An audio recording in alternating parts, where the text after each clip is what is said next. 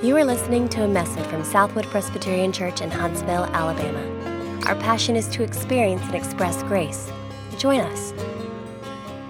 Amen. That is uh, beautiful. Thank you all so much. It is really hard when it's 75 degrees to feel like Christmas, and music of Christmas makes me uh, excited. So, thank you all for um, serving us so well and leading us in worship. Um, I do love the, the songs of Christmas. Um, they, they have so much rich there about what God is actually doing uh, in this time. And, and we've been talking about that this Christmas season. If you're visiting with us this weekend here at Southwood, we have been talking from Isaiah chapter 9 uh, during the Christmas season, uh, looking at this wonderful prophecy of Isaiah, the titles given to Jesus in verse 6 Wonderful Counselor mighty God, everlasting Father, Prince of Peace. We've been talking about who Jesus is promised to be as the, the one coming to rescue God's people and to rule righteously forever. We're going to focus this morning on the end of the passage, but let me read the whole thing for us one more time so we get the full picture of what God is promising through the prophet Isaiah. I thought about that as I was preparing for this morning, do we, we're just looking at the last verse. Do we need to read the whole thing again? I mean, I've read it so many weeks in a row. And I, my second thought was if Isaiah 9 ever gets old to me, there's something really wrong going on. You need to come check on me, okay? This is a glorious passage, a beautiful promise of what God is doing. On top of that, it is God's holy word. It is His word. So, Isaiah chapter 9, we'll start at verse 1. Give your attention to the reading of God's word. But there will be no gloom for her who was in anguish. In the former time, he brought into contempt the land of Zebulun and the land of Naphtali. But in the latter time, he has made glorious the way of the sea, the land beyond the Jordan, Galilee of the nations. The people who walked in darkness have seen a great light. Those who dwelt in a land of deep darkness, on them has light shined. You have multiplied the nation. You have increased its joy. They rejoice before you as with joy at the harvest, as they are glad when they divide the spoil. For the yoke of his burden and the staff for his shoulder, the rod of his oppressor, you have broken as on the day of Midian. For every boot of the tramping warrior in battle tumult, and every garment rolled in blood will be burned as fuel for the fire. For to us a child is born, to us a son is given, and the government shall be upon his shoulder, and his name shall be called Wonderful Counselor, Mighty God, Everlasting Father, Prince of Peace. Of the increase of his government and of peace there will be no end on the throne of David and over his kingdom to establish it and to uphold it with justice and with righteousness from this time forth and forevermore. The zeal of the Lord of hosts will do this. Will you pray with me? Father, we do thank you for your word. We thank you that it teaches us. We thank you that it guides us in truth. We thank you that it shows us who you are and how you love us. Would you teach us those things again this morning? Father, send your spirit to teach our hearts your word, that we might know you more, that we might love you more, that we might serve you more. Would you do that, we ask in Jesus' name? Amen. The zeal of the Lord of hosts will do this. Isaiah gets to the end of all this glorious prophecy, this wonderful, hopeful words, and, and he concludes with the statement of God's zeal that's going to see that all of this gets accomplished. I want to talk this morning about God's zeal and what God is zealous for. Uh, but first, let's make sure we know what the this is at the end. We'll do this. What, what is this? What has God promised will happen? And this is going to be somewhat of a review from what we've uh, seen in this passage the past few weeks. But as you read through the first few verses, you see this is light coming into darkness, verse 2. Joy coming into sorrow, verse 3. That peace coming into conflict, verses 4 and 5. Um, all, all of those things coming through a child born to be king forever.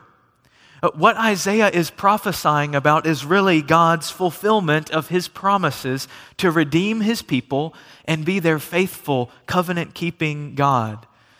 Now, remember, all the way back to Abraham, God has promised his people that he will be their God, that they'll have this special relationship with him.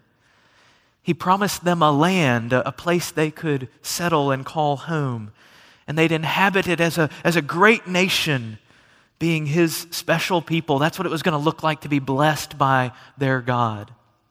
In Exodus 19, God says it this way You yourselves have seen what I did to the Egyptians, how I bore you on eagle's wings and brought you to myself.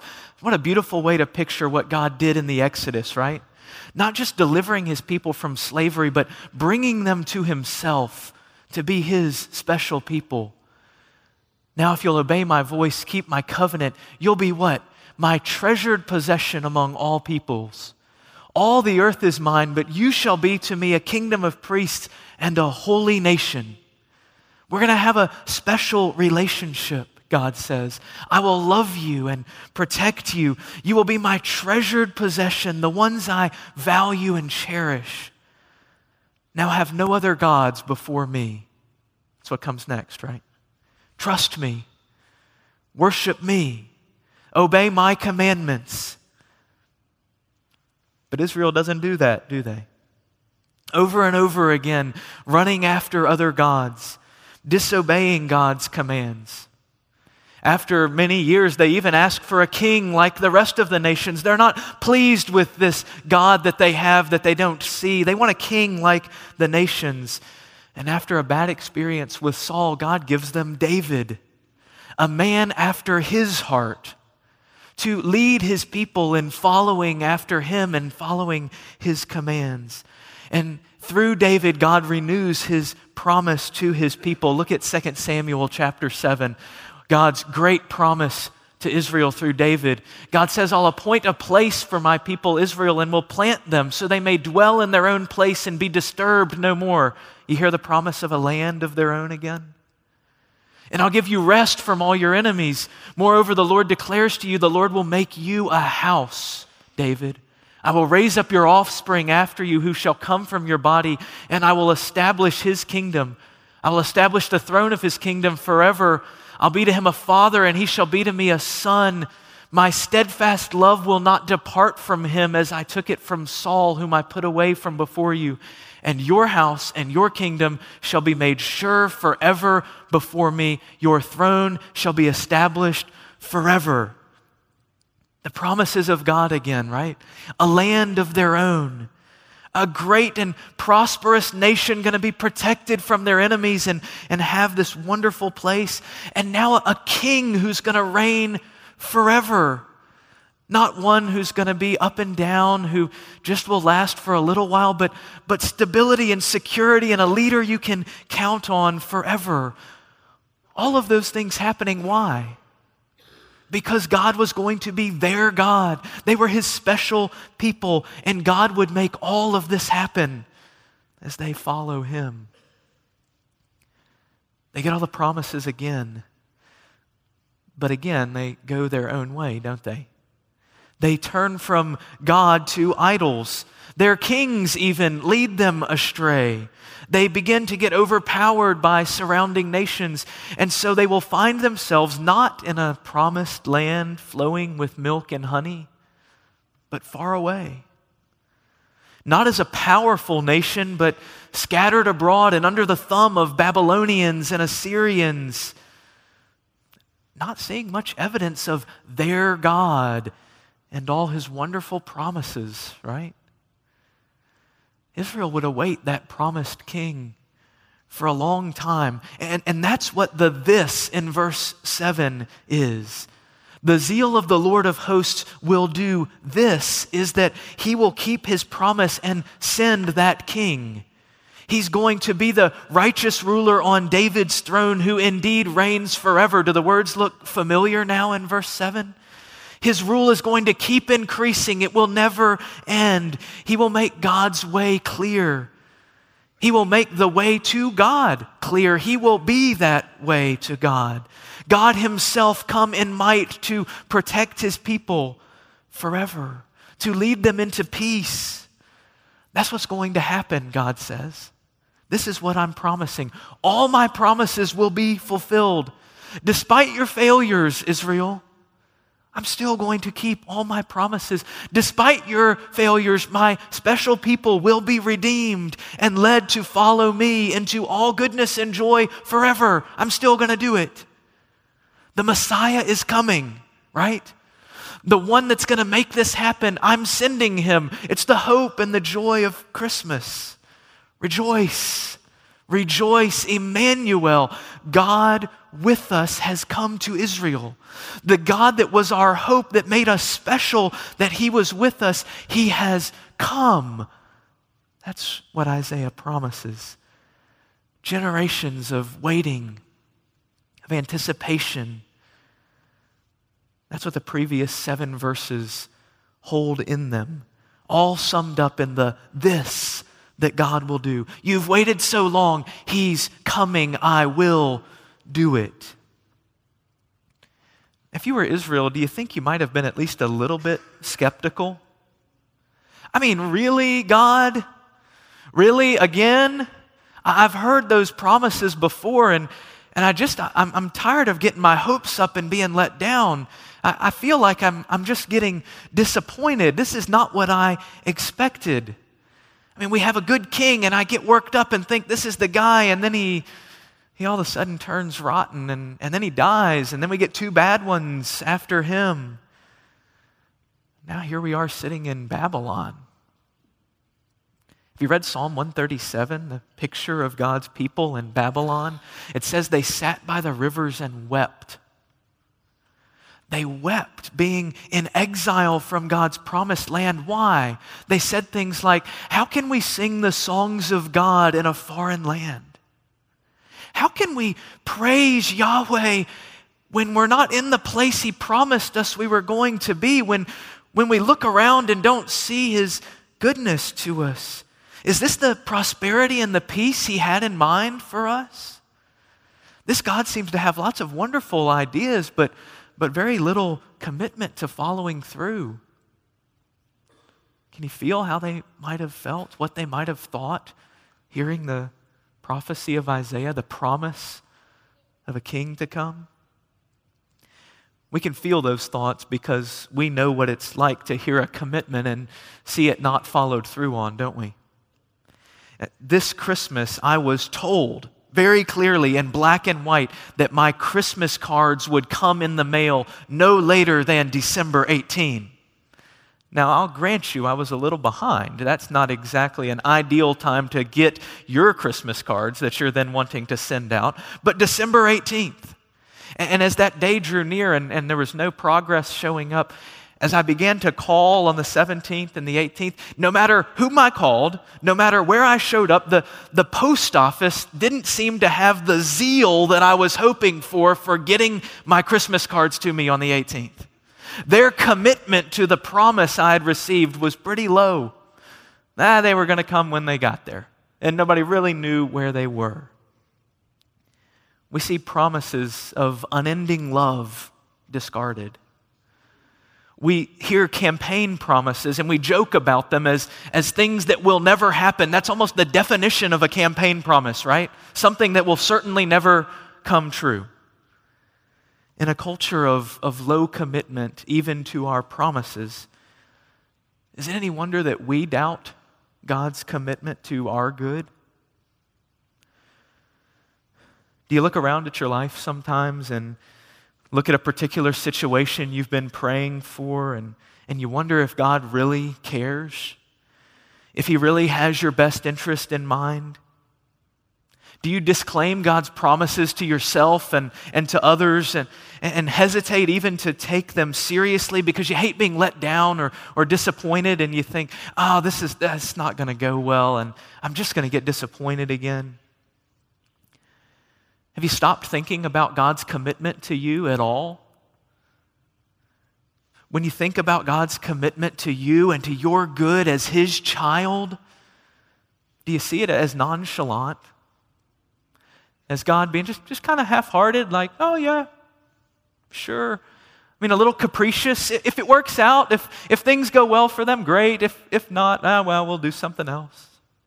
Is that how God feels about you? Is that how you think about His commitment to you? God wants us to hear clearly this morning something very, very different from that level of commitment. Something much more deeply passionate, much more deeply secure than that. He wants us to hear clearly the zeal of the Lord of hosts will do this. His zeal, it's a Hebrew word that, that speaks of ardent love, of deep fervor it's, it's a word translated usually in the scriptures either zeal or jealousy. Speaking of God being a jealous God, like a, a lover who is deeply committed to his beloved. I love the way commentator Alec Motyer describes the word in this passage. I want to show it to you. He says, It's the power of love moving the Lord to make his people's cause his own and the passionate commitment of his nature to fulfill his purposes for them. That's what God's zeal means. That he makes his people's cause his own. That, that your good is the thing that becomes his driving force, his desire for you. God makes his people's cause his own. Motyer says it's his very nature that makes God passionately committed to his people and his promises. That's who he is. It's not he's pretending to be like this. It is his very nature to save his people, to overthrow his foes, and he has the power to do it. He will do it. He's unwilling to leave his people stuck in their idolatry of other gods, stuck apart from him and his glory. He won't let you stay there. He's unwilling to leave his people stuck in captivity to other nations, stuck apart from the blessings of his long standing covenant promises. He won't leave you there. So in Zechariah 1:14, he uses this same word zeal to say this.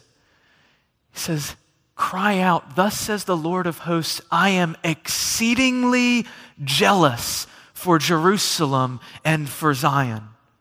That's the way he feels about his people, exceedingly jealous for them. I'm telling you, this is no mild feeling of a placid grandfather in the sky just with some well wishes. This is the Lord of hosts, the title used for God as the commander of all of heaven's armies getting passionate about someone and something. You know who?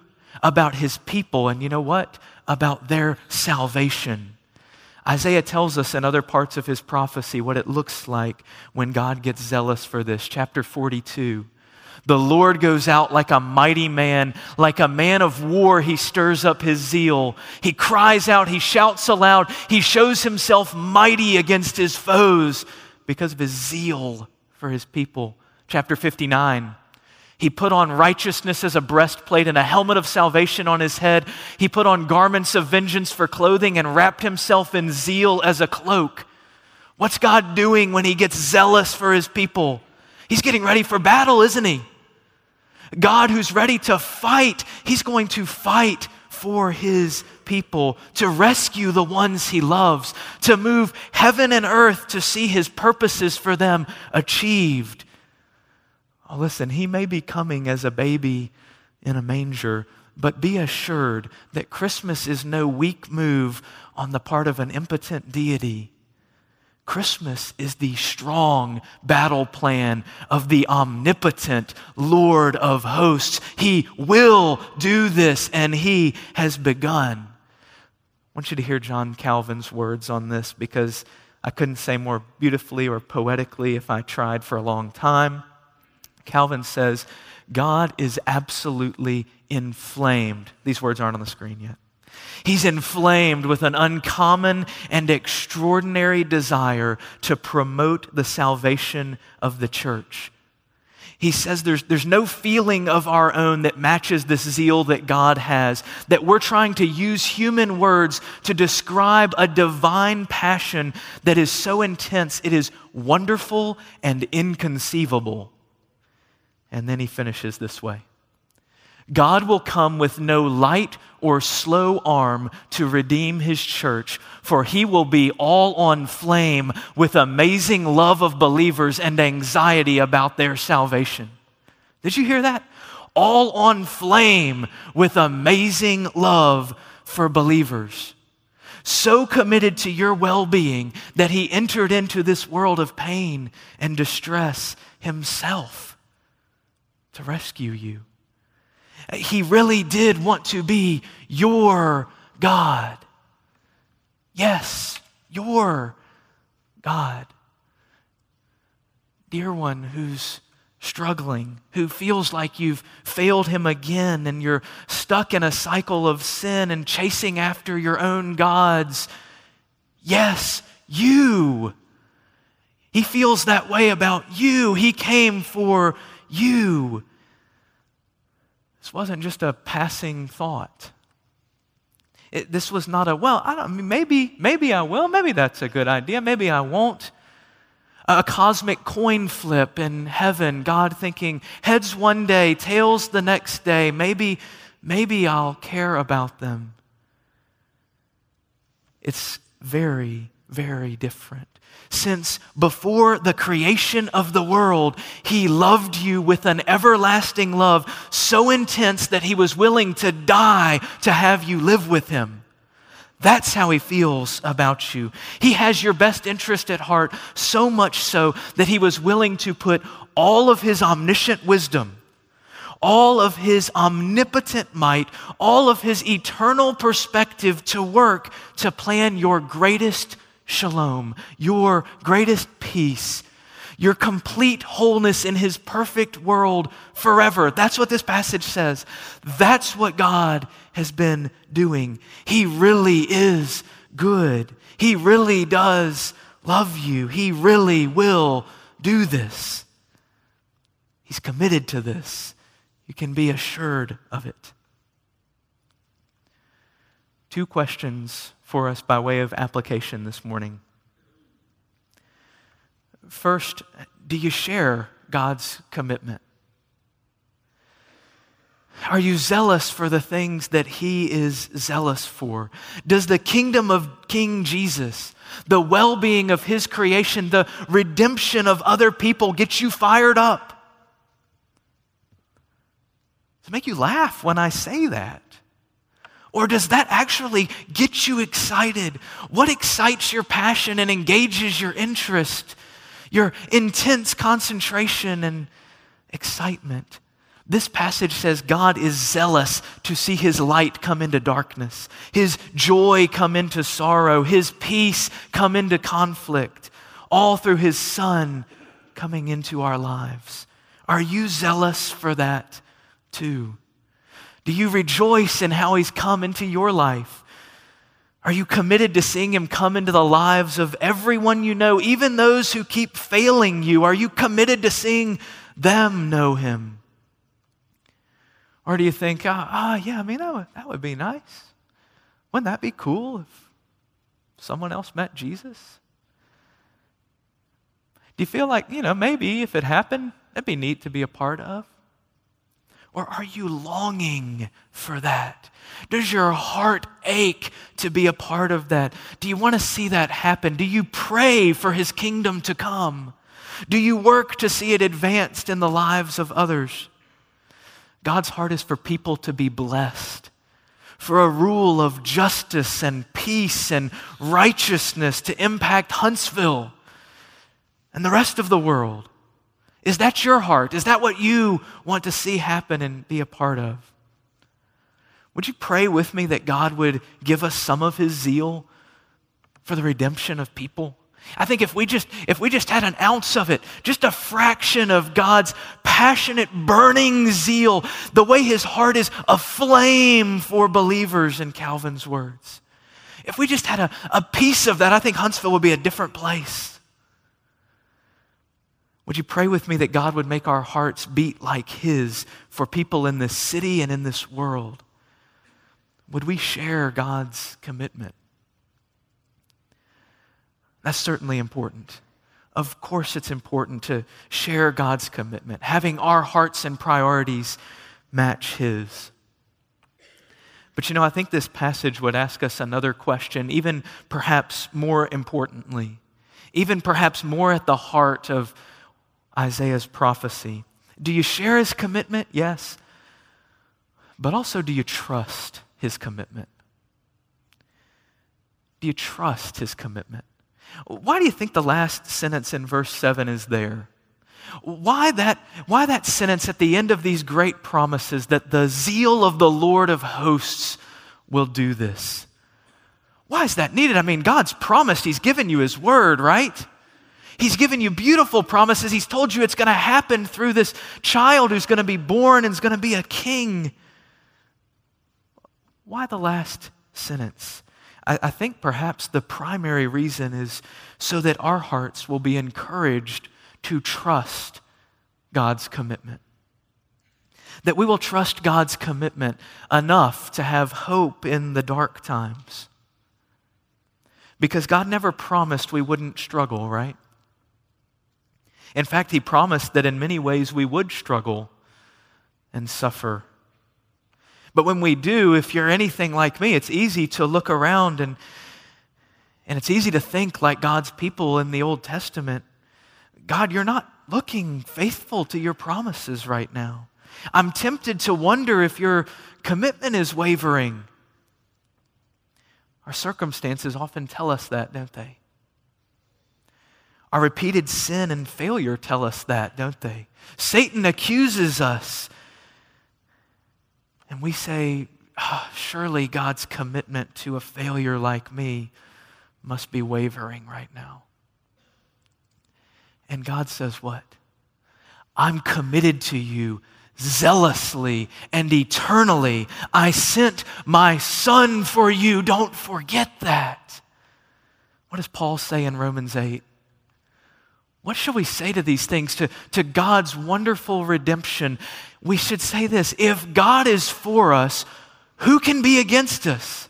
If, if God did not spare his own son, but gave him up for us all, how will he not also, along with him, graciously give us all things? He may not give us what we think is best in every situation, but the gift of Jesus at Christmas says he will graciously give us all things, never letting us be separated from his love, Romans 8, right?